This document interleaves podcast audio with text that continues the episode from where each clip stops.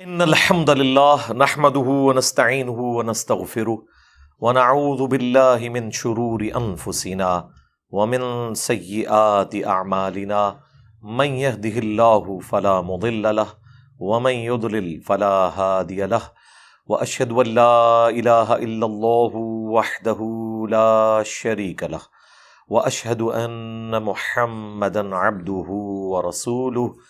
اما بعد فإن خير الحديث كتاب الله وخير الهدي هدي محمد صلى الله عليه وآله وسلم وشر الأمور محدثاتها وكل محدثة بدعة وكل بدعة ضلالة وكل ضلالة في النار أعوذ بالله السميع العليم من الشيطان الرجيم من همزه ونفقه ونفثه بسم الله الرحمن الرحيم اللهم صل على محمد وعلى آل محمد كما صليت على إبراهيم وعلى آل إبراهيم إنك حميد مجيد اللهم بارك على محمد وعلى آل محمد كما باركت على إبراهيم وعلى آل إبراهيم إنك حميد مجيد الحمد للہ آج اٹھارہ ستمبر دو ہزار بائیس کو سنڈے کے دن Quran class number one thirty کی اسٹوڈیو ریکارڈنگ ہونے جا رہی ہے۔ آج ان شاء اللہ تعالیٰ سورت الانفال کی آیت نمبر ٹوینٹی نائن سے آن ورڈ اسٹارٹ لیں گے۔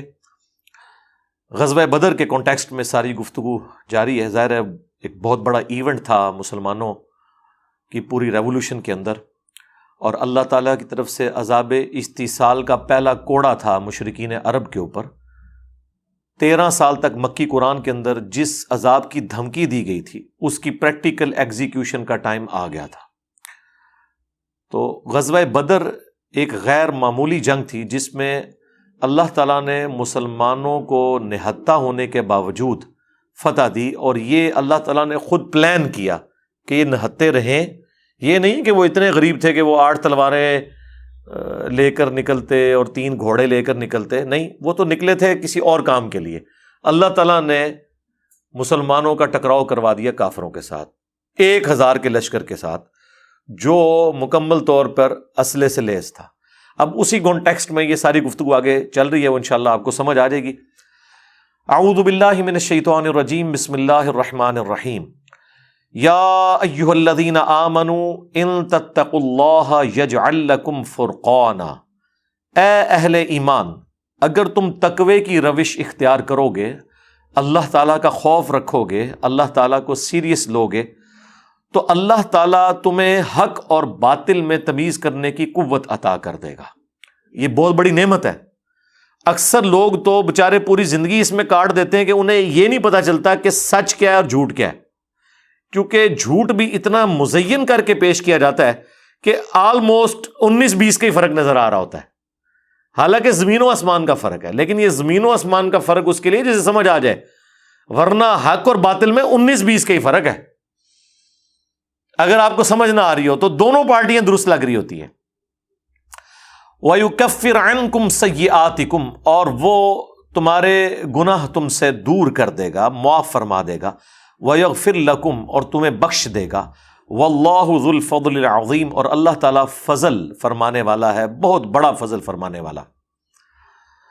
اب نبی الاسلام کو بالخصوص مخاطب کر کے اور آپ کے ذریعے سے باقی اہل ایمان کو اللہ تعالیٰ اپنا احسان یاد کروا رہا ہے کہ یہ کتنا بڑا اللہ کا احسان اور معجزہ ہے کہ مشرقین عرب کے چنگل سے نکال کر صرف ایک سو پچیس مسلمانوں کو ہزاروں کے مقابلے میں اللہ تعالیٰ نے انہیں نکال کر مدینہ شریف میں ایک آلٹرنیٹو پلیٹ فارم پرووائڈ کیا اور ان کے پاؤں یہاں پر مضبوط کیے۔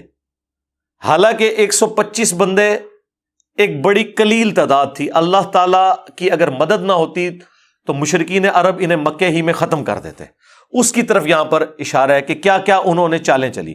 وہ عز یم کرو بیکلدین کا فرو اور یاد کرو جب کافر تمہارے لیے خفیہ تدبیریں چھپ چھپ کر کرتے تھے۔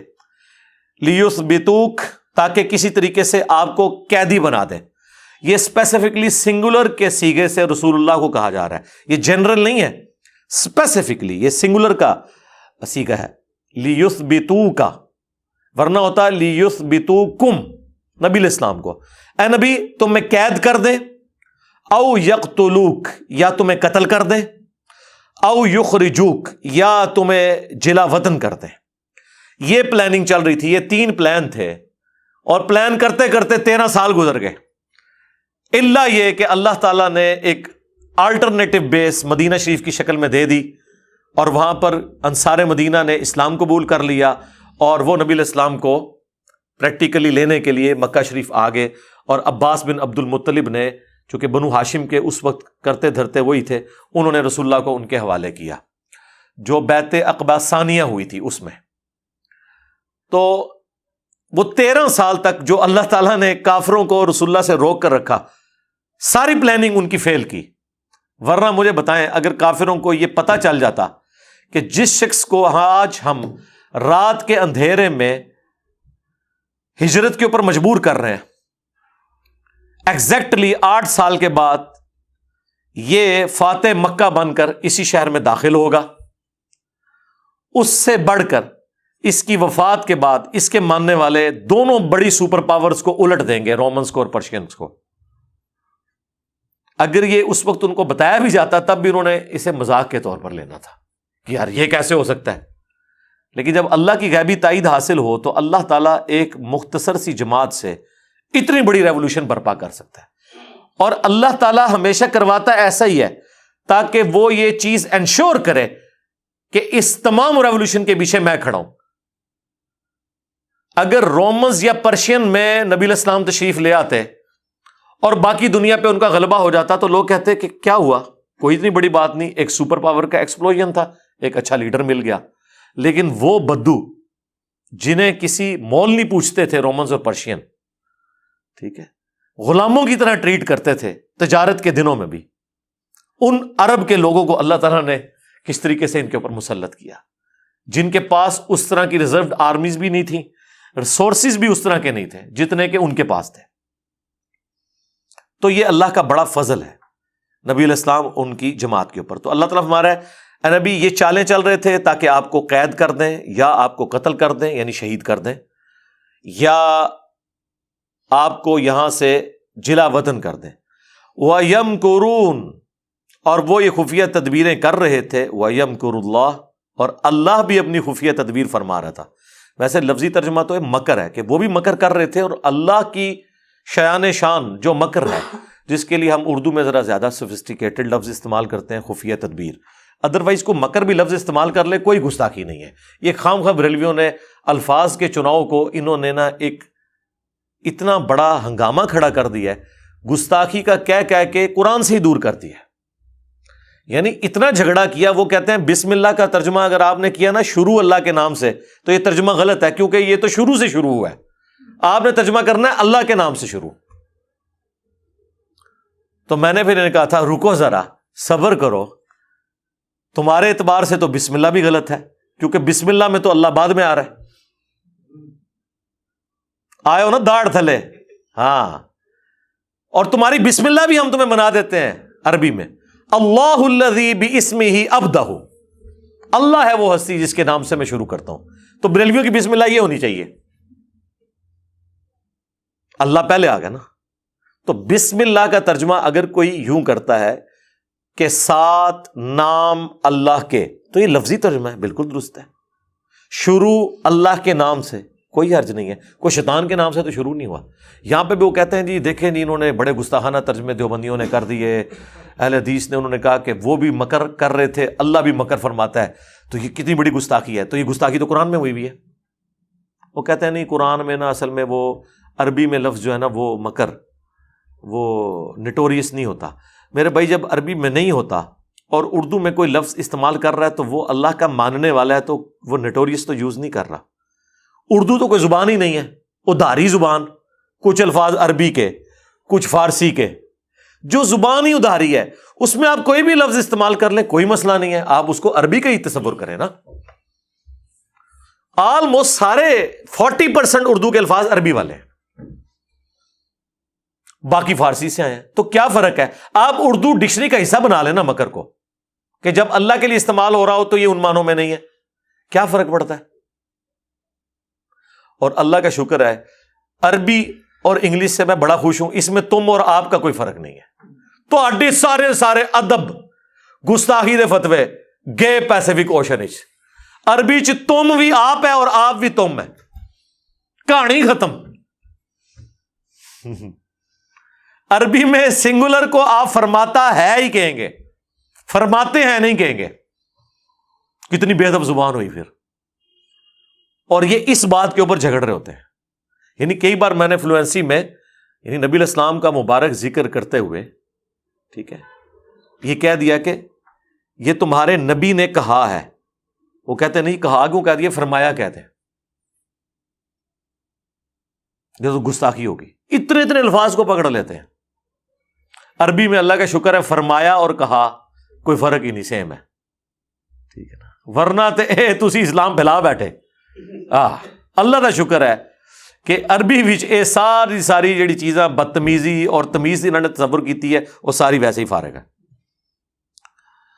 واللہ خیر الماکرین اور اللہ سب سے بڑھ کر بہتر مکر فرمانے والا یا خفیہ تدبیر فرمانے والا ہے۔ یہ دونوں لفظ بولا کرے تاکہ ان کی یہ بت پرستی توڑیں۔ انہوں نے لوگوں کو قرآن سے دور کر دیا ہے۔ یہ ادب والا ترجمہ ہے اور یہ بے ادبی والا ترجمہ ہے۔ یار مسلمان کیسے بے ادبی والا ترجمہ کر رہا ہے؟ اور اپنی حالت یہ ہے کہ اپنے بابوں نے اپنے ناموں کے کلمے پڑھائے ہوئے وہاں کوئی بے ادبی نظر نہیں آ رہی۔ جو سراہتن کفر ہے، اس کی تعویلات ہیں۔ اپنی حالت یہ ہے۔ اس سے ان کا اخلاص آپ چیک کر لیں کتنے مخلص ہیں اللہ اور اس کے نبی کے ساتھ۔ ورنہ جو اتنی باریک چیزیں سونگ لیتے ہیں، ان کو چشتی رسول اللہ کیوں نہیں نظر آ رہا؟ ٹھیک ہے؟ وہ ادا تتلا علیہم آیات اور جب ہماری آیات ان پر پڑھی جاتی ہیں کافروں کے اوپر، تو کیا کہتے ہیں؟ قالو قد سمعنا۔ وہ کہتے ہیں، سن لیے ہم نے، ٹھیک ہے۔ لو نشا لقلنا مثل هذا۔ اگر ہم چاہیں تو ہم بھی اس طرح کا کلام کہہ سکتے ہیں۔ ان ہادا اللہ اساطیر الاولین۔ یہ تو نہیں ہے مگر اگلے لوگوں کی کہانیاں۔ لیکن یہ چیلنج زبان کی حد تک تو انہوں نے کہا، لیکن اس کو فلفل نہیں کر سکے۔ اللہ تعالیٰ کی ایسی غیبی تائید تھی اس کتاب کے ساتھ کہ قرآن جیسی ایک صورت لے آؤ، سورت البکرا میں بھی آیا۔ دس صورتوں کا بھی چیلنج آیا۔ ایک صورت کا بھی چیلنج آیا۔ پھر یہاں تک آیا کہ ملتی جلتی لے آؤ۔ نہیں لا سکے۔ اور دیکھے کہانی کیسی ہاں جی سن لی ہیں گلا ساڈیاں بھی ہیں بغیر فیضان دیا دیساں اے وہی گل ہے۔ مینٹلٹی وہی ہے۔ کہ بھائی ایک بات چھوڑنی ہے نا کتنے کڈو۔ وہ نکلنا کچھ بھی نہیں۔ بس ایک بات کرنی ہے۔ وہ ادقال اللہ انکانا الحق۔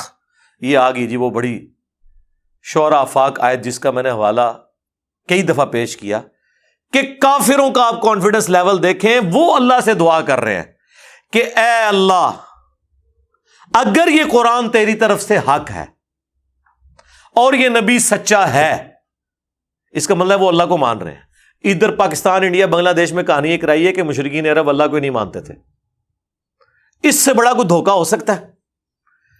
اور اسی کی بنیاد پہ انہوں نے قرآن کی ساری توحید فارغ کر دی۔ کہ جی وہ تو اللہ مندے ہی نہیں سن، لہٰذا یہ آئے تو ہمیں پیش نہ کریں، ہم تو اللہ کو مانتے ہیں۔ سرکار وہ ایسا مانتے ہیں کہ دیکھیں میدان جنگ میں وہ یا بھاول حق بیڑا تک نہیں کہہ رہے، یا معین الدین چشتی پار لگا دے، کشتی نہیں کہہ رہے۔ وہ میدان جنگ میں کافر غزب بدر میں کافر یہ دعا کر رہے ہیں کہ اے اللہ، ان کا نا ہادا الحق، اگر یہ قرآن تیری طرف سے سچی کتاب ہے، یہ نبی سچائی پر ہے، من عندک تیری طرف سے۔ فَأَمْتِرْ عَلَيْنَا حِجَارَةً مِّنَ السَّمَاءِ۔ تو ہم پر پتھر نازل فرما دے اسی وقت، کیونکہ ہم تو اس کو نہیں مان رہے نبی، اس قرآن کو نہیں مان رہے۔ تو ابھی پتھر نازل فرما۔ ابھی تینا بھی عذاب علیم، یا پھر ہم پر دردناک عذاب لیا اسی وقت۔ اب یہ وہ بات کی انہوں نے، اس کے بعد عذاب کو نہیں نازل ہوا۔ وہ کہتے دیکھ لو، سچا ہونا تھا انہیں یار اندازہ کرو کہ اللہ نے تمہاری مرضی کے مطابق چلنا یہ سیم کا مولوی بھی کرے مبالہ کر لو۔ یہ موبائل کیا نا انہوں نے۔ اے اللہ، اگر یہ سچا نبی ہے، تو ابھی ہم پر پتھر نازل فرما۔ ہم اس نبی کا انکار کر رہے ہیں۔ اور پتھر نہیں نازل ہو رہے، کہہ رہے دیکھ لو۔ ثابت ہو گیا کہ جھوٹ ہے۔ نہ باللہ۔ پھر اللہ نے اس کا جواب دیا۔ وما کان اللہ اور اللہ کا یہ طریقہ نہیں ہے کہ انہیں عذاب دے وہ انتفیم جبکہ اے نبی تم ان میں موجود ہو۔ ہاں یہ اللہ کی سنت ہے کہ اللہ تعالی عذاب اس وقت نازل کرتا ہے جب اہل ایمان کو اس بستی سے نکال لیتا ہے۔ ویسے تو اللہ کے لیے کوئی مشکل نہیں کہ اہل ایمان اور ایمان والے اور غیر مسلم ایک جگہ ہوں اور اللہ کی طرف سے عذاب آئے تو صرف ان پر آئے۔ کہ جو کافر ہیں اور باقی بچ جائیں۔ لیکن اللہ کی سنت یہ نہیں ہے۔ اللہ اہل ایمان کو ہمیشہ یہ پروٹوکول دیتا ہے کہ نو علیہ السلام اور اہل ایمان اٹھہتر کے قریب کشتی میں سوار کیے، وہاں سے نکال لیا ان کو، باقیوں کو برباد کر دیا۔ حضرت موسیٰ علیہ السلام کے ساتھ چھ لاکھ کا لشکر فرونیوں کے چنگل سے نکالا اور انہوں نے تعقب کیا، انہیں سمندر میں غرق کیا۔ حضرت لوت علیہ السلام کو دو بیٹیوں سمیت کیا قرآن میں آیا کہ رات کے وقت اپنے گھر والوں کو لے کر نکلو؟ پیچھے سے پتھر پڑیں گے۔ ورنہ اللہ کے لیے مسئلہ تھا کہ اتنے پتھر پڑ رہے ہیں، اس ایک گھر کو محفوظ کر دیتا۔ ہمارے لیے تو یہ کوآڈینیٹس لوکیٹ کرنا مسئلہ ہے نا کہ ہمیں ڈرون پھینکنے پڑیں گے کہ ایتھے لگے ہوتے نہ لگے۔ اللہ کے لیے تو مسئلہ نہیں، لیکن یہ اللہ کی سنت ہے۔ جس طرح اللہ کی یہ سنت ہے کہ وہ پیغمبروں کے ذریعے اپنی منشا انسانوں تک پہنچاتا ہے۔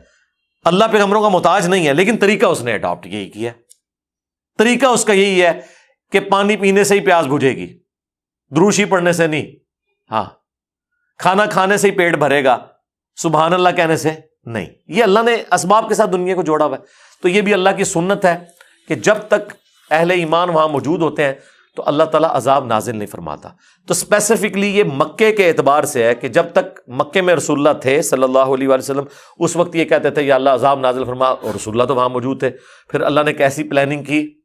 نبی الاسلام ان کے ساتھیوں کو نکالا۔ مکے سے نکال لیا نا۔ اور مکے سارے پہ بھی عذاب نہیں بھیجا، کیونکہ وہاں پہ کچھ لوگ تھے جو دل میں ایمان رکھتے تھے، لیکن کلمہ نہیں پڑھتے تھے۔ ان کے ظلم کے ڈر کی وجہ سے۔ اس کا ذکر بھی سورہ نصاب میں موجود ہے۔ کہ اگر اللہ تعالیٰ ایسا کوئی معاملہ کرے گا تو پھر ایسے لوگوں کے اوپر بھی معاملہ ہو جائے گا جو اپنا ایمان چھپائے بیٹھے ہیں۔ تمہیں بھی نہیں پتا ان کے بارے میں۔ تو اللہ تعالیٰ نے کیا کیا کہ جس طرح فرونیوں کو اپنے محلات سے نکال کر سمندر میں غرق کیا نا، اہل مکہ کو مکے سے نکال کر بدر میں غرق کیا مسلمانوں کے ہاتھوں۔ ان کو وہاں سے نکال لیا تاکہ باقی مکے والے بچ جائیں۔ اگر ان میں کوئی ایمان والے موجود ہیں تو وہ اس زد میں نہ آئے عذاب کی۔ اور اہل ایمان کو یہاں پر لا کے کھڑا کیا۔ تو اللہ تعالیٰ فرما رہے کہ وہ ہم اس لیے عذاب نہیں وہاں پہ نازل کر رہے تھے کہ اے نبی تم ان میں موجود تھے۔ وما کا اللہ معذبہم وہم یستغفرون۔ اور اللہ تعالیٰ ان کو بھی عذاب نہیں دے گا جبکہ ان میں ایسے لوگ موجود ہوں جو اللہ سے ڈرنے والے، استغفار کرنے والے ہوں۔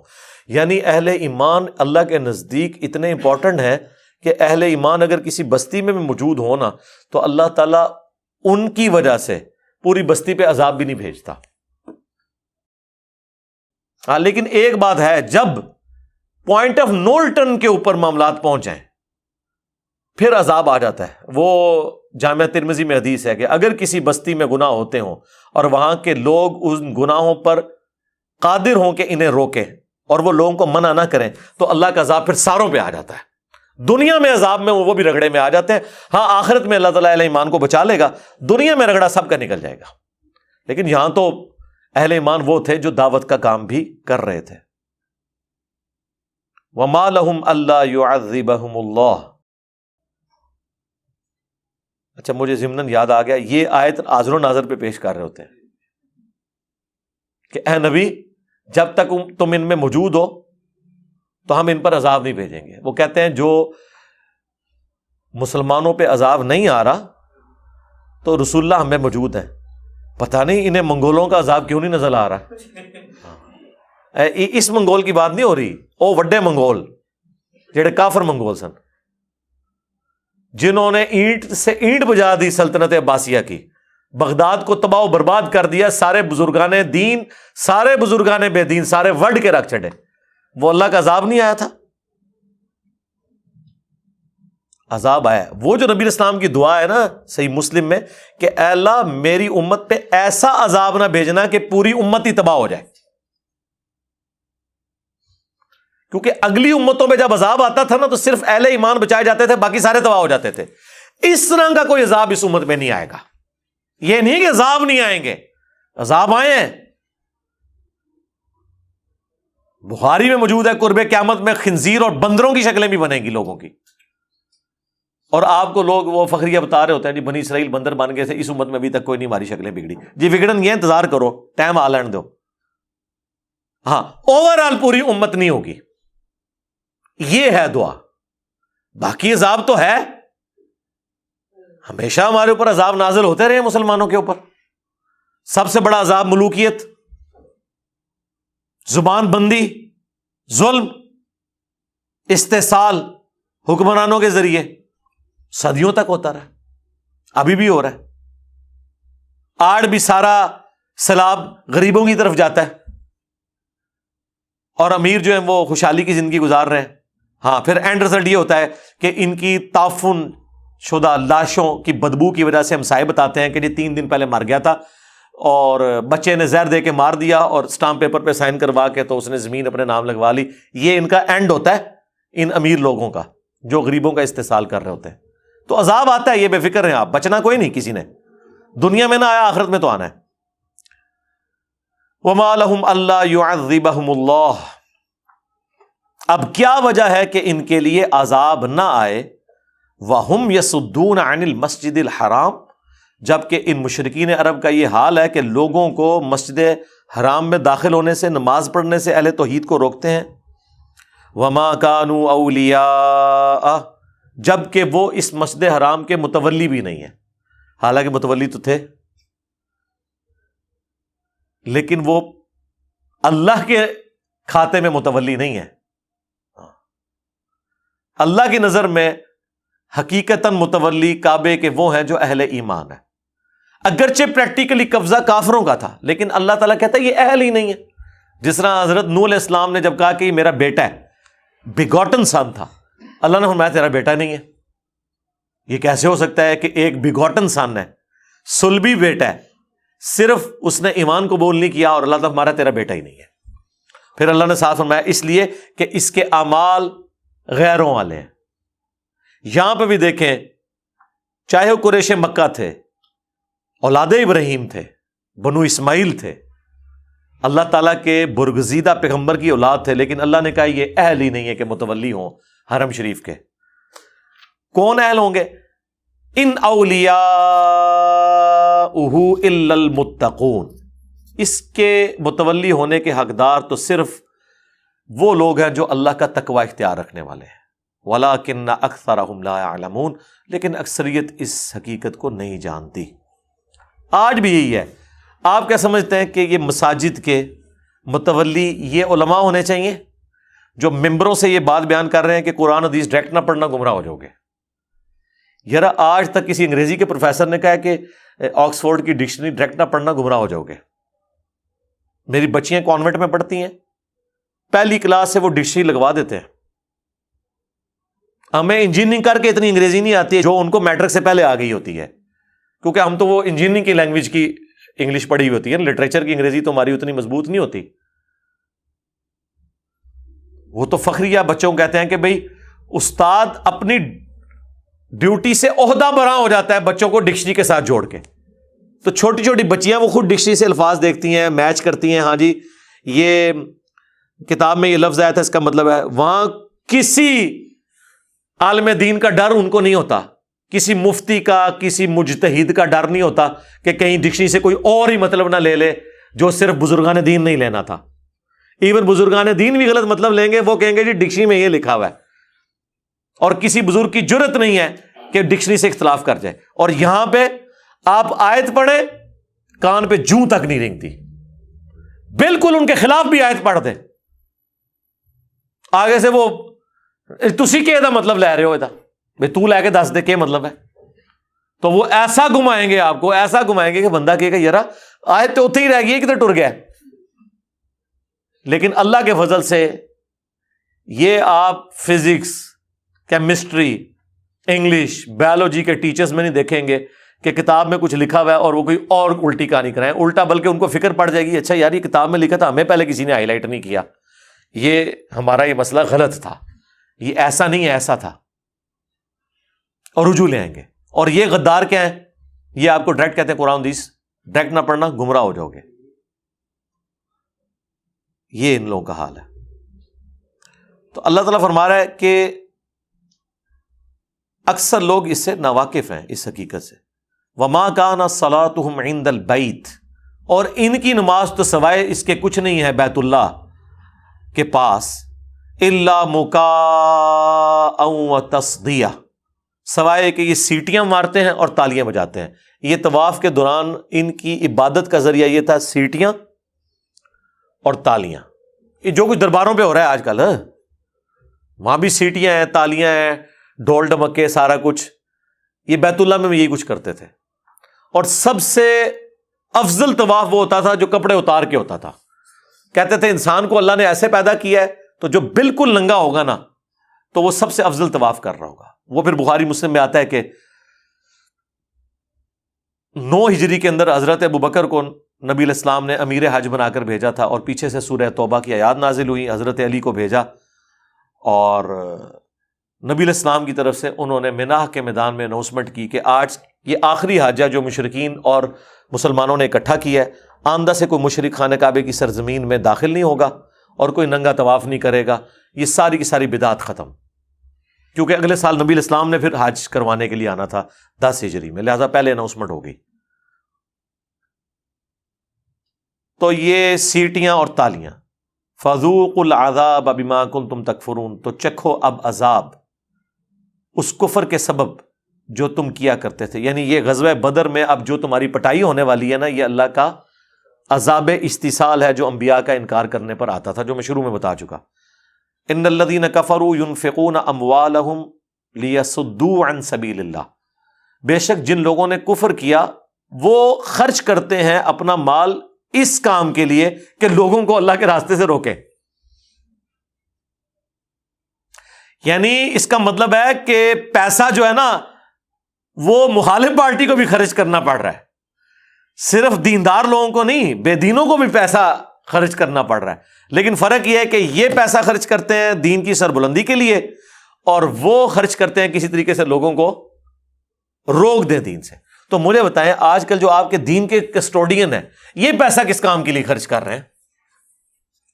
یہ بھی اسی کام کے لیے کر رہے ہیں۔ اتنی محنت سے پچیس تیس ہزار روپیہ دے کے آپ مولوی بلواتے ہیں تقریر کرنے کے لیے۔ تقریر وہ یہ کر کے جاتا ہے کہ فکا انفی ٹھیک ہے، قرآن و حدیث غلط ہے۔ ٹوٹل اس کی تقریر یہ ہوتی ہے۔ ذرا یہ بول کے تو نہیں کہے گا، ورنہ تو سروائول ہی نہیں اس کی۔ لیکن وہ پوری کی پورے یہ معاملات کر رہا ہوتا ہے۔ کوئی آیت، کوئی حدیث، کوئی ریفرنس نہیں بیان کرے گا۔ اور اپنے پیسے بھی پورے لے کے چلا جائے گا۔ کسٹوڈین بنے ہوئے۔ تو دین کے اوپر، اپنی بے دینی کے اوپر خرچ سارے کر رہے ہیں۔ تو اللہ تعالیٰ ہمارے کافروں کا حال یہ ہے کہ وہ بھی مال خرچ کرتے ہیں، لیکن اینڈ ریزلٹ یہ ہے کہ اللہ کے راستے سے روکتے ہیں۔ فسا یون فکون اور یہ اس طرح آندہ بھی خرچ کرتے رہیں گے۔ سما تکون علیہم حسرا اور پھر اینڈ ریزلٹ یہ ہوگا کہ یہ سارا مال بھی ان کا گیا اور قیامت والے دن یہ حسرت بن جائے گا۔ اتنا خرچہ کیا ہم نے۔ اور وہ قرآن میں آتا ہے نا، حاجیوں کو پانی پلاتے تھے، حاجیوں کی خدمت کرتے تھے، اللہ کو خوش کرنے کے لیے۔ ہائے تو اللہ نے فرمایا کہ تم نے حاجیوں کو کھانا کھلانا اور پانی پلانا تو عید کے برابر سمجھ لیا نو، جب اللہ ہی کو نہ مانا، تو اس کے نام کی صدقہ خراد کرنے کا کوئی فائدہ نہیں ہے۔ جب تک خدا کو اسرا نہ مانا، جیسا کہ ماننے کا حق ہے۔ تو اللہ تمہارا یہ حسرت بن جائے گا ان کا مال۔ سما یغلبون، اور پھر یہ مغلوب بھی ہو جائیں گے۔ دنیا میں اللہ نے پھر مغلوب کر بھی دیا اور آخرت کا عذاب ابھی باقی ہے۔ والذین کفروا الا جہنم یحشرون، اور جو لوگ کفر کی روش اختیار کرتے ہیں، ان سب کے سب لوگوں کو جہنم میں اکٹھا کر دیا جائے گا۔ اللہم اجرنا من النار۔ لیمیز اللہ الخبیث من الطیب۔ تاکہ اللہ تعالی ناپاک کو پاک سے الگ کر دے۔ یعنی جو دنیا میں یہ کشا کش ہے نا، حق اور باطل کی تمیز۔ اس کا اینڈ رزلٹ یہ ہوتا ہے کہ اہل حق ایک طرف اور اہل باطل دوسری طرف ہو جاتے ہیں۔ الخبیث بعضه على بعض۔ اور سب ناپاکوں کو ایک دوسرے کے اوپر اکٹھا کر دے۔ فر یر کو مہو جمی ان سب کے سب لوگوں کو ایک جگہ اکٹھا کر دے۔ بعض خبیصوں کو بعض کے ساتھ۔ فیج اعلی فی جہنم اور پھر سب کو جہنم میں اکٹھا کر کے ڈالے۔ الا اکم الخاصرون یہی لوگ ہیں خسارہ اٹھانے والے۔ اچھا دنیا میں بھی آپ دیکھیں گے کہ جو اہل ایمان ہے اور جو ایمان کی روش پہ چلنے والے ہیں، ان کی کمپنی بھی انہی لوگوں کے ساتھ ہوتی ہے۔ اور جو باغی ہیں، ان کی کمپنی باغی لوگوں کے ساتھ ہوتی ہے۔ کو ایگزٹ کر ہی نہیں سکتے اللہ کے ماننے والے اور اللہ کے باغی۔ یہ نیچرل چیز ہے۔ نیور اور اگر یہ کسی بندے کے اندر کو ایگزٹ کیے ہوئے ہیں، نام لیے بغیر کہ وہ اللہ کے باغیوں کے ساتھ بھی اس نے بڑے اچھے تعلقات بنا کے رکھے ہوئے اور دیندار لوگوں میں بھی بڑا اس کا مرتبہ ہے۔ تو سمجھ لیں یہ منافع کے آزم ہے۔ ہاں یہ سمپل۔ ٹھیک ہے۔ وہ بظاہر تو عالم دین ہے، دینی پیشوا ہے، لیکن وہ ساری پارٹیوں کو جو خوش کیے ہوئے ہے یہ ہو نہیں سکتا کہ کسی پیغمبر سے تو یہ کام نہ ہو سکے۔ کہ اللہ کے باغی اور اللہ کے ماننے والے اس پہ اکٹھے ہوں۔ اور یہ کوئی اتنا بڑا کوئی تورم خان ہے کہ اس نے کوئی ایسی ایکٹیویٹی پرفارم کر لی ہے کہ اللہ کے دشمن اور اللہ کے دوست دونوں ہی اسے محبوب رکھے ہوئے ہیں۔ دنیا میں صرف منافق ایسا ہوتا ہے جس سے سارے خوش ہوں۔ پیغمبر سے بھی سارے خوش ہوتے ہیں۔ کتنا مشکل وقت پیغمبروں نے اپنے اپنے زمانے میں دیکھا ہے۔ تو کیا ان میں کوئی ایب ہوتا ہے؟ لوگ ان کو گالیاں نہیں نکالتے۔ ان کے قتل کے فتوے نہیں جاری کرتے، ان کی بیویوں کے اوپر تومت نہیں لگاتے۔ کس کس تکلیف سے پیغمبروں کو گزرنا پڑتا ہے؟ کئی تو پیغمبر شہید بھی ہوئے۔ تو کیا ان کی تعلیمات میں کوئی خرابی تھی؟ ان کے بتانے کے انداز میں کوئی فرق رہ گیا تھا؟ یا ان کے اندر کمپیٹنسی کا کوئی لیول نہیں تھا جو آج کے علماء کے اندر موجود ہے؟ کہ وہ زور کی نماز ایک پولیٹیکل لیڈر کو پڑھا رہے ہوتے ہیں۔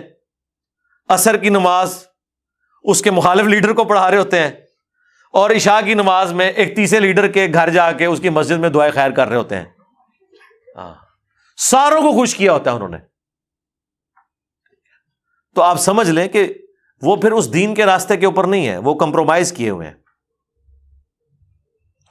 قل کا فرو اے نبی، کافروں سے فرما دو۔ اگر اب بھی تم باز آ جاؤ۔ یوگ فر لہم ما قد سلف۔ اللہ تعالیٰ پچھلا سارا سب کچھ کھاتا معاف کر دے گا۔ یہ ہے اللہ کی رحمت۔ یار تیرہ سال مکی تکلیفیں دیں نبی الاسلام کو، ان کے ساتھیوں کو۔ پھر بھی اینڈ پہ ایک آفر دی جا رہی ہے کہ ابھی بھی توبہ کر لو، سب معاف۔ یہ اللہ کی رحمت ہے۔ وہیں یعود اور اگر تم باز نہ آئے اور یہ حرکتیں دوبارہ کی فقد مبت سنت الاولین تو یاد رکھو، ہمارا طریقہ پہلے والے نافرمانوں کے ساتھ بھی اگلی امتوں میں گزر چکا ہے۔ ہم نے وہی کچھ تمہارے ساتھ رپیٹ کرنا ہے، اور وہ ہے نا۔ بدر میں جو لوگ بعض آ گئے تو آ گئے، لیکن جو عہد میں دوبارہ آئے، ان کے اوپر بھی عذاب نازل ہوا۔ وہ تو مسلمانوں کی وجہ سے فتح شکست میں بدل گئی۔ ادروائز تو فتح وہاں پہ بھی ہو گئی تھی۔ خندق کے اندر تو خوب مٹی پلید ہوئی ان کی۔ اور ہدیبیہ تو ان کی ذلت کی آخری قسط تھی، سمجھ لیں۔ کہ وہ مسلمان جن کو یہ کسی کھاتے میں نہیں مانتے تھے، ان کے ڈر کی وجہ سے ان سے سلح کرنے کے اوپر مادہ ہو گئے۔ یہ بہت بڑی ذلت کاٹی تھی انہوں نے۔ ہدیبیہ رسول اللہ کی فتح کا دن تھا۔ فتح مکہ تو بعد میں ہوئی نا، اسی لیے نبی اسلام کو اللہ تعالیٰ نے سلح حدیبیہ کے موقع پر فرمایا تھا، انا فتح نالا کا فتح مبینہ سورہ فتح ادھر نازل ہوئی ہے۔ آج تو ہم نے آپ کو روشن فتح دے دی ہے۔ کیوں؟ انہوں نے مان لیا ہے کہ بھائی گل ود گئی ہے۔ ہاں۔ تبھی تو بھائی ابھی تک تو ان کی بدماشی یہ تھی کہ بدر میں مسلمانوں کو مارنے آگے اتنی دور سے، عہد میں مارنے آگے، خندق میں تو ساروں کو جمع کر کے پورا ارب چڑھا دیا۔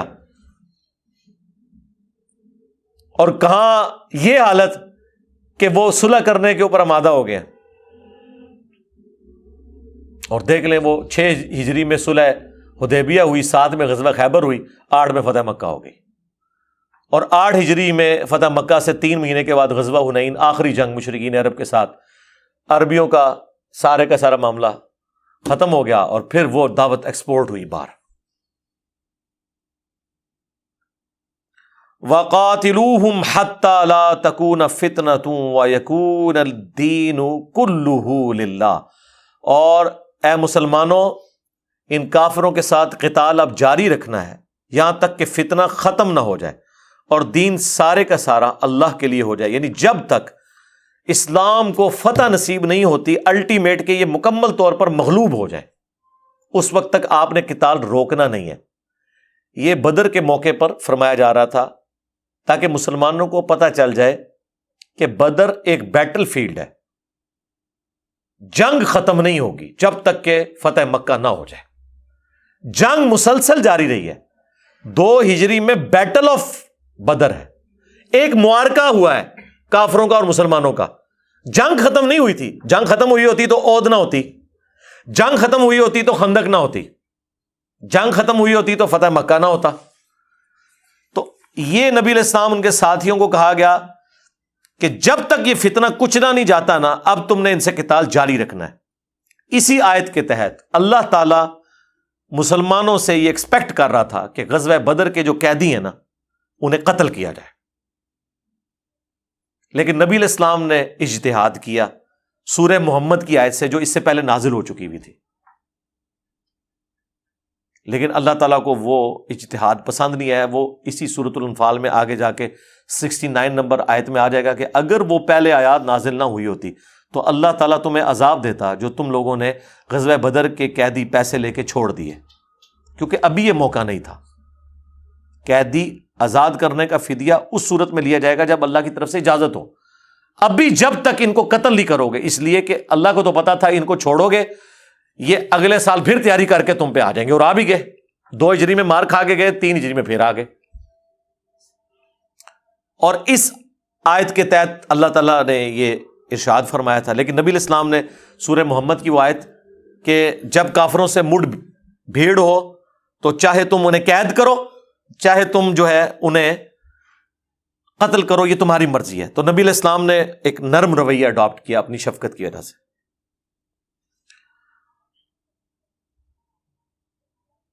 فن تہو فن اللہ بیما یا ملون بصیر اور اگر وہ باز آ جائیں تو یقیناً اللہ تعالی خوب دیکھنے والا ہے جو وہ اعمال کرتے ہیں۔ یعنی اگر وہ باز آ جاتے ہیں، اپنی اصلاح کر لیتے ہیں، تو اللہ تعالیٰ پھر اس معاملے میں ان کے لیے کوئی درگزر کی روش اختیار فرما سکتا ہے۔ وہ ان طول اور اگر وہ روگردانی کریں فعلم تو خوب جان لو۔ ان اللہ مولا کم بے شک اللہ تمہارا پشت پناہ ہے۔ نعم المولا و نعم النصیر۔ کیا ہی بہترین وہ پشت پناہ ہے، کیا ہی بہترین مددگار ہے۔ اس پہ پارا نمبر نو مکمل ہوا۔ اور یہ وہ آیت کا ٹکڑا ہے جو مسلمانوں کے ہاں بڑا رائج ہے۔ حسب اللہ و نعم الوکیل اٹھاتے ہیں سورہ عال عمران سے۔ اور یہ اس کے ساتھ جوڑ کے نا نعم المولا و نعم النصیر۔ ایک پورا ایک سمجھ لیں، ایک شعر بنا لیں یا کہہ لیں کہ ایک سلوگن کے طور پر۔ بہت اچھی بات ہے، لیکن اس کے بعد پھر عبد القادر جنانی کو تو نہیں پکارنا چاہیے نا۔ جب مان لیا اللہ ہی اللہ ہے، ٹھیک ہے؟ توحید نہیں تو پھر انسان کے پلے تو کوئی شے نہیں ہے۔ قرآن تو سینٹرڈ اراؤنڈ توحید ہے۔ ہم نے اللہ ہی پر بھروسہ کیا، وہی بہتر کار ساز ہے۔ اور نعم المولا و نعم النصیر، کیا ہی بہترین وہ ولی، پش پنا اور مدد کرنے والا ہے۔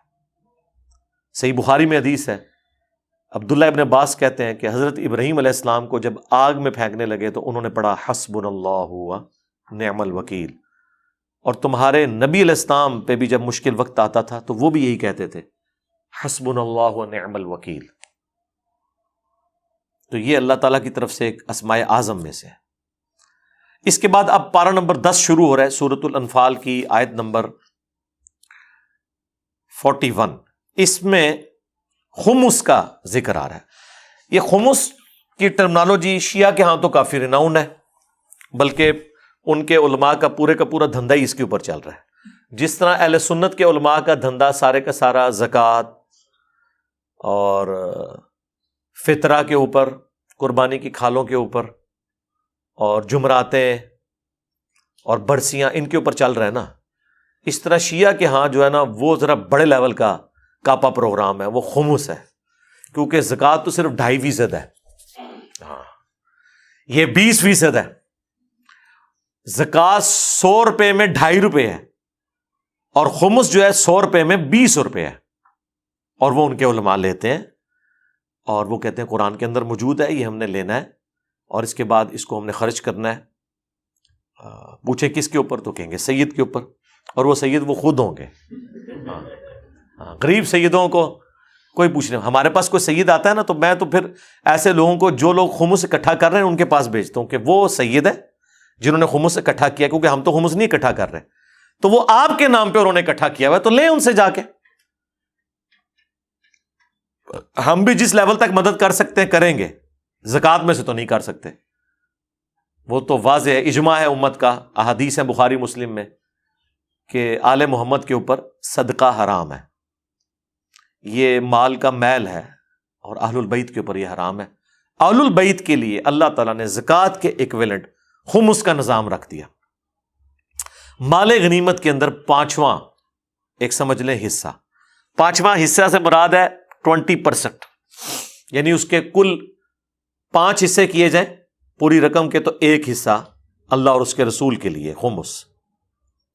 تو ظاہر ہے، پانچ میں سے ایک ہوگا، تو سو میں سے وہ بیس بنیں گے۔ کنے ویاں دے سو ہونے نے؟ پانچ ویاں دے۔ یاد رکھنا بھی آسان ہے۔ تو خمس جو ہے وہ ٹوینٹی پرسینٹ ہے، اور حصہ وہ پانچواں جس طرح زکات ٹو پوائنٹ فائیو پرسینٹ ہے، لیکن حصہ چالیسواں ہے۔ کیونکہ سو کو ڈیوائڈ کریں چالیس کے اوپر تو ٹو پوائنٹ فائیو بنتا ہے۔ تو یہ خمس مال غنیمت میں، اہل سنت کے ہاں جو احادیث ملتی ہیں وہ تو بالکل واضح ہے کہ یہ مال غنیمت میں حصہ ہے۔ اس کے علاوہ عام بندے نے اپنے مال میں سے خمس نہیں دینا۔ وہ بخاری اور مسلم دونوں میں حدیث ہے کہ نبی الاسلام کے پاس جب بھی لوگ اسلام قبول کرنے آتے تھے تو جس طرح وہ حدیثیں ہیں نا کہ اسلام کی بنیاد پانچ چیزوں کے اوپر ہے۔ کلمہ توحید اور رسول اللہ کی رسالت کا اقرار کرنا، دوسری چیز نماز، تیسری زکوٰۃ، چوتھی حج اگر استطاعت اور پانچویں رمضان کے روزے۔ اسی طریقے سے بخاری، مسلم میں یہ چار چیزوں کا ذکر بھی ہے۔ جب تک کہ رمضان کے روزے اور حج فرض نہیں ہوا ہوا تھا، تو نبی الاسلام فرماتے تھے کہ اللہ کا اب حق ہے اسلام قبول کرنے کے بعد کہ تم گواہی دو کہ اللہ کے سوا کوئی معبود نہیں، محمد اس کے رسول ہے نمبر دو، نماز قائم رکھو. نمبر تھری، زکوٰۃ ادا کرو. اور نمبر فور، اپنے مال غنیمت میں سے جو پانچواں حصہ ہے، یا ٹوینٹی پرسینٹ وہ تم اللہ اور اس کے رسول کے لیے مخصوص کرو گے اور دو گے. مال غنیمت. مال غنیمت اب کیا ہے؟ اسی کے اوپر یہ پوری صورت ہے. انفال یعنی میدان جنگ میں کافر جو مال چھوڑ کر چلے جائیں گے۔ اب جس مسلمان نے جس کافر کو قتل کیا، اس کا جتنا سامان ہے، اس کا مالک وہ مسلمان ہوگا۔ اور اس کے وہ کرے گا پانچ حصے، ان میں سے ایک حصہ بیت المال میں اہل البعید کے لیے جمع کروائے گا۔ اس لیے کہ اہل البعید کے لیے زکات تو حرام ہے، تو اللہ تعالیٰ نے اپنے حصے میں سے ان کو رکھ لیا، کیونکہ وہ اللہ کے چنے ہوئے لوگ ہیں۔ تو یہ اللہ نے خمس کو اپنی طرف منسوب کیا ہے کہ اللہ اس کے رسول کے لیے تم دے رہے ہو۔ یہ زکات والا صاحب کتاب نہیں ہے، کیونکہ جو جنگ میں فتح ہوئی وہ اللہ کی مدد سے ہوئی۔ پھر اس میں بڑا ایشو آ گیا مال فہ کا، کہ جو بغیر جنگ کے فتح ہو جاتی ہے۔ ہاں وہ پھر سارے کا سارا بیت المال میں آئے گا، وہ پول میں آئے گا، وہ خلیفت المسلمین اور مسلمانوں کا حکمران ڈسائڈ کرے گا۔ کہ اس کا کیا کیا جائے۔ وہ سورت الحشر میں جا کے ذکر آئے گا۔ کیونکہ وہ اللہ تعالیٰ فرماتا ہے، یہ تو میری وجہ سے ہوا، اگر جنگ بھی نہیں ہوئی اور میں نے روپ ڈلوا کے تمہیں فتح دے دی، تو اب وہ جو کافر جو کچھ چھوڑ کے گئے ہیں، وہ جنگ کے بغیر تمہارے آتا ہے۔ وہ سارے کا سارا بیت المال میں آئے گا اور پھر خلیفت المسلمین اور اس وقت رسول اللہ صلی اللہ علیہ وسلم یہ ڈسائڈ کریں گے مال فہ کو کس طریقے سے خرچ کرنا ہے۔ اور یہ مسئلہ اس وقت اٹھا۔ جب قادسیہ اور یرموک کے اندر اتنی بڑی لیول کی فتوحات ہوئی تو اس وقت یہ مسئلہ کھڑا ہو گیا۔ اور حضرت عمر فاروق رضی اللہ تعالیٰ نے باقاعدہ سینئر صحابہ کی میٹنگ کال کر لی۔ کیونکہ جو قادسیہ اور یرموک لڑنے والے تھے، وہاں تو جو مالک نیمت ہاتھ لگا، وہ تو ہزاروں مربع زمینیں تھیں۔ وہاں فوجیوں کے دماغ میں یہ آ گیا کہ یہ پورا علاقہ ہم نے فتح کیا ہے، یہ سارا ہمارا اس کا پانچواں حصہ تو مالک نیمت میں دیں گے۔ اور باقی چار حصے ہم اپنے پاس رکھیں گے۔ وہ تو پورے پورے ملک سے آ جانے تھے۔ ٹھیک ہے۔ تو پھر یہ ڈسائڈ کیا گیا کہ وہ جو کچھ ہے، جو پوری سرزمین فتح ہو رہی ہے، وہ مالک نیمت کی کیٹیگری میں فال کرے گی یا مال فہ کی؟ تو لاجیکلی وہ مال فہ میں ہی آئے گا مالک نیمت میں نہیں آئے گا۔ حضرت عمر فاروق رضی اللہ تعالیٰ انہوں نے فائنل سابق نے، سب نے کانسینس کے ساتھ ڈیسائیڈ کیا کہ یہ مال غنیمت کیسے ہو سکتا ہے؟ مال غنیمت تو صرف وہ مال ہوگا کہ جو فوجی میدان جنگ میں چھوڑ کر بھاگے ہیں۔ باقی جو عام شہری رہ رہے ہیں، ان کی زمینیں مسلمانوں کے قبضے میں آ جائیں، تو وہ کہاں سے اس کے مالک ہو گئے؟ یہ تو ظلم کے اوپر مبنی نظام ہوگا۔ ہاں یہ ہوگا کہ مسلمان رعایا کا حصہ ہو جائیں گی وہ زمینیں، اور خلیفت المسلمین اس حوالے سے لوٹ کرے گا، کیونکہ پورے ملک کے اوپر قبضہ ہو گیا نا۔ لیکن اس کا یہ مطلب نہیں کہ جو بےچارے وہاں کھیتی باڑی کر رہے تھے، انہیں معروم کر دیں انہیں بھی الاٹ کیا جائے گا۔ وہ ظاہر ہے، وہ رعایا ہوگی مسلمانوں کی، تو مسلمانوں پر ان کا حق ہے کہ ان کو بھی اکوموڈیٹ کریں گے۔ لیکن مال غنیمت نہیں ہوگا۔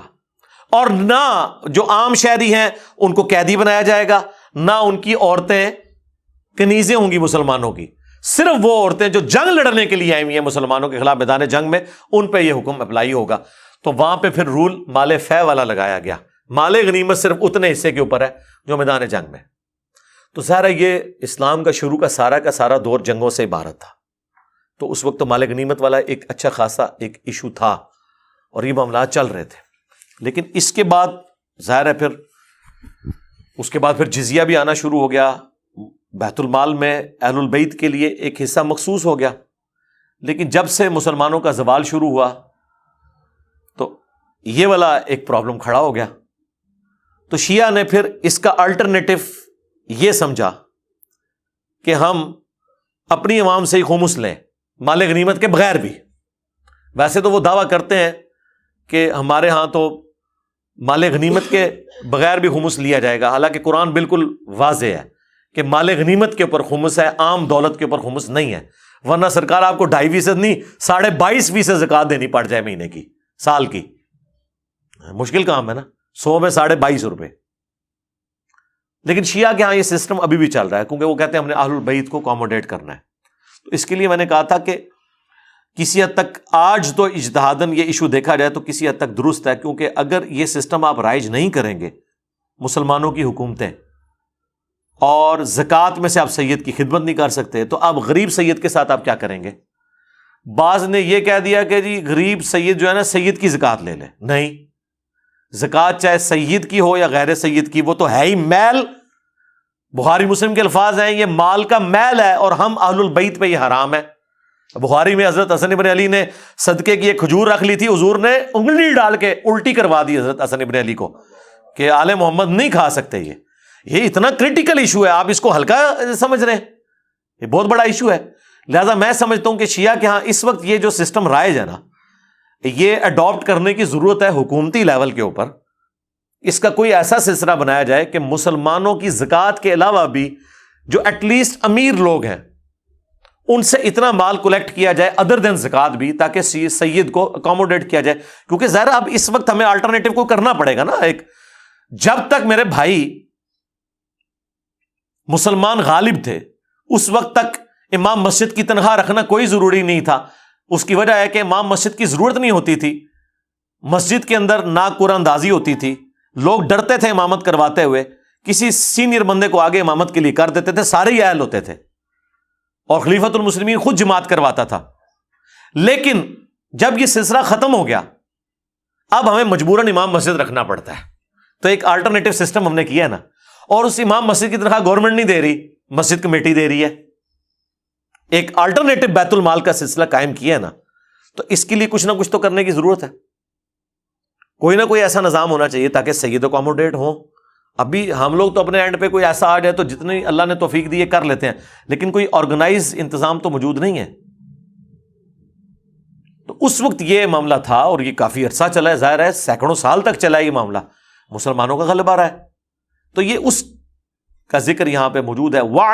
انما غنیم تم من شعین اور جان لو، جو کوئی چیز تم غنیمت میں حاصل کرو یعنی میدان جنگ میں، جو کافر چھوڑ کر چلے جائیں۔ جو بخاری مسلم دونوں میں حدیث ہے کہ اللہ نے مجھے پانچ ایسی خصوصیات دی ہیں جو مجھ سے پہلے کسی پیغمبر کو نہیں دی۔ نمبر ون، پوری زمین سجدہ گاہ بنا دی گئی۔ نمبر ٹو، ایک مہینے کی مسافت سے اللہ نے میرا روپ ڈال دیا۔ نمبر تھری، مال غنیمت میرے لیے حلال ہو گیا۔ اگلی امتوں کے لیے حلال نہیں ہوتا تھا۔ اور نمبر فور، مجھے ساری انسانیت کی طرف پیغمبر بنا کے بھیجا۔ اور نمبر فائیو شفات کا دروازہ اللہ تعالیٰ میرے ہاتھ پر کھولے گا۔ اور مسلم شریف میں چھٹی فضیلت بھی ہے کہ مجھ پر ختم نبوت فرما دی گئی صلی اللہ علیہ وآلہ وسلم۔ اور یہاں پہ بھی اللہ تعالیٰ فرما رہا ہے کہ جان لو، جو بھی مال غنیمت میدان جنگ میں تمہیں حاصل ہو فن خوم سہو رسول تو بے شک اس کا جو پانچواں حصہ ہے یعنی ٹوینٹی پرسینٹ وہ اللہ کے لیے ہے، اس کے رسول کے لیے والد القربا اور رسول اللہ کے قریبی رشتہ داروں کے لیے، آل محمد کے لیے ولیتامہ اور یتیموں کے لیے ول مساکین اور مساکین کے لیے وبن صبیل اور مسافروں کے لیے۔ یعنی حضور کے جو مہمان آتے تھے مسافروں میں ہوں، مسکینوں میں بھی ہوں، تو نبی الاسلام نے تو ظاہر خرچ کرنا ہے۔ آپ علیہ السلام اعلان نبوت کے بعد تو آپ نے اپنا ذریعہ معاش کوئی اختیار تو نہیں کیا۔ پہلے تو آپ تجارت کرتے تھے، لیکن جب آپ ٹوٹلی وقف ہو گئے دین کے لیے، تو ظاہر ہے آپ علیہ السلام نے کوئی ایسا تو نہیں فرمانا تھا کہ اوپر دیکھا تو سونا، نیچے دیکھا تو سونا۔ تو نبی الاسلام کی گزر بسر کیسے ہونی تھی؟ تو مال غنیمت میں اللہ تعالیٰ نے ان کا حصہ مقرر کر دیا اور وہ نبی الاسلام یہ نہیں کوئی عیاشی کی زندگی گزاری ناؤز باللہ۔ بڑی فقر کی زندگی گزاری ہے۔ فاقے رہے ہیں، مرتے دم تک رہے ہیں، بخاری مسلم میں آئے تو اللہ تعالیٰ مارا ہے کہ یہ اللہ اس کے رسول اور رسول اللہ کے قریبی رشتہ داروں کے لیے خمس ہے۔ اور باقی جو حضور کو ملنے کے لیے آتے ہیں، یتیم ہو مسکین ہو مسافر ہو ان کن تم آ من تم بلّہ اگر تم واقعی اللہ پر ایمان لانے والے ہو نا، وما انزلنا اب دینا یوم الفرقان۔ اور جو ہم نے فتح نازل فرمائی حق اور باطل میں تمیز والے دن یعنی یوم بدر کا دن۔ یہ ابو جال نے کہا تھا، یہ یوم الفرقان ہے۔ اللہ نے کہا اچھا یوم الفرقان ہے لہ پھر میں نے یوم الفرقان بنانا ہوا۔ یوم التقل جمان جبکہ دو گروہ آپس میں آمنے سامنے تھے۔ واللہ علی کل شعین قدیر۔ اور اللہ تعالی ہر چیز کے اوپر قدرت رکھتا ہے، قادر ہے۔ تو اگر تم اللہ پر ایمان لاتے ہو اور یہ مانتے ہو کہ یہ غیبی فتح اللہ کی طرف سے آئی تھی، تو لہٰذا اس کو فتح کو اپنی طرف منسوب نہ کرو، یہ جو مالک غنیمت ہے نا، اس کا پانچواں حصہ جو ہے اللہ کو دو۔ ویسے اصول تو سب ہی اللہ کو دے دیا جائے۔ ظاہر غیبی مدد تھی، فرشتوں کے ذریعے سب کچھ ہوا۔ لیکن چونکہ ایک جنرل رول تھا، اس لیے اسے اپلائی کیا گیا۔ وَإِذْ أَنْتُمْ بِالْعُدْوَةِ الدُّنْيَا، جبکہ تم وادی کے نزدیک والے کنارے پر تھے۔ وہم بل ادوت القسوا وہ دوسرے والے کنارے پر تھے کافر۔ اور رقب اس والا من کم اور تجارتی قافلہ نیچے سے ہو کر گزر گیا سمندری راستے۔ یعنی ابو سفیان کا قافلہ تو وہاں سے بچ گیا۔ اور یہاں اللہ تعالیٰ نے تمہیں، جو میں نے پچھلی دفعہ بتایا تھا، جان بوجھ کر ایسے حالات پیدا کیے کہ ان کے ساتھ ٹکراؤ کروا دیا۔ حالانکہ مسلمان تو اس تجارتی قافلے کے لیے نکلے تھے۔ ولو تم لخ تلف تم فلمی اور اگر تم لڑائی کے لیے وقت مقرر کرتے تو پیچھے رہ جاتے۔ امرن کا مفرولا بلکہ یہ تو اللہ تعالی کا ارادہ تھا کہ جنگ کرے اور وہ کام اس نے جو پورا کرنا تھا وہ پورا کر دیا۔ یعنی اللہ تعالیٰ ہمارا اتنی ٹائمنگ سیٹ کی ہے۔ واقعی ٹائمنگ تو سیٹ ہوئی ہے۔ پندرہ دن کا سفر کر کے وہ مکے سے ابو جال کافلہ لے کے چلا ہے کہ ہم نے اپنے کافلے کی حفاظت کرنی ہے۔ اور مسلمان یہاں سے چلے ہیں ابو سفیان کے کافلے کے لیے اور راستے میں ایگزیکٹ ٹائمنگ یہ پڑی ہے کہ وہ تو وہاں سے نکل گیا اور ان کا آمنا سامنا ہو گیا۔ اللہ تعالیٰ ہمارا اگر تم پلان کر کے بھی نکلتے نا، کوئی اسٹاپ واچ لگا کے بھی، تب بھی ایگزیکٹلی دونوں بدر میں اکٹھے نہیں ہو سکتے تھے۔ یہ اللہ نے پلان کے ذریعے تمہیں اکٹھا کیا یہ سب کچھ غیبی طور پہ ہو رہا تھا۔ اس دن میں رکھیے گا۔ اور یہ کیوں ہوا؟ لی کا من ہلاک ام بینا تاکہ جو ہلاک ہو، وہ دلیل دیکھ کے ہلاک ہو۔ وہ یا من ام بینا اور جو زندہ رہے، وہ دلیل دیکھ کر زندہ رہے۔ جو مرا، دلیل سے مرا۔ اور جو زندہ ہوا، وہ دلیل کے ساتھ زندہ ہوا۔ یعنی اللہ تعالیٰ دکھا دینا اب یہ اتنی بڑی دلیل تھی۔ ہونا تو چاہیے تھا جو کافر بچ گئے تھے، وہ یہ سب کچھ دیکھ کے اسلام لے آتے۔ کچھ لے بھی آئے بعد میں۔ لیکن کچھ پھر عہد کے اندر قتل ہوئے، توفیق نہیں ملی۔ وہ ان اللہ علیہ سمیع علیم اور بے شک اللہ تعالیٰ ضرور سننے والا ہے، علم والا ہے۔ تو یہ اللہ تعالیٰ نے اس غیبی مارکے کو اس حوالے سے اسٹیبلش کیا تاکہ عذاب استحصال کی پہلی قسط ملے انہیں اور وہ ملی جناب ستر سردار قتل ہو گئے، قریش کے۔ وہ قریش جو عرب کے ڈان تھے، جنہوں نے کبھی سوچے نہیں تھا کہ ہمارے ساتھ بھی کوئی لڑ سکتا ہے۔ دوسری طرف سمجھ لیں گدی نشین، اللہ کی درگاہ کے گدی نشین۔ قریش کا کافلا بھی پورے عرب میں کوئی نہیں لوٹتا تھا، کیونکہ وہ کہتے تھے کہ ہمارے قبیلے کے بت رکھے ہوئے ہیں کعبے کے اندر، یہ اٹھا کے پرے پھینک دیں گے۔ وہ بےچارے اپنے خداؤں کی حفاظت کے لیے ان کا احترام کرتے تھے۔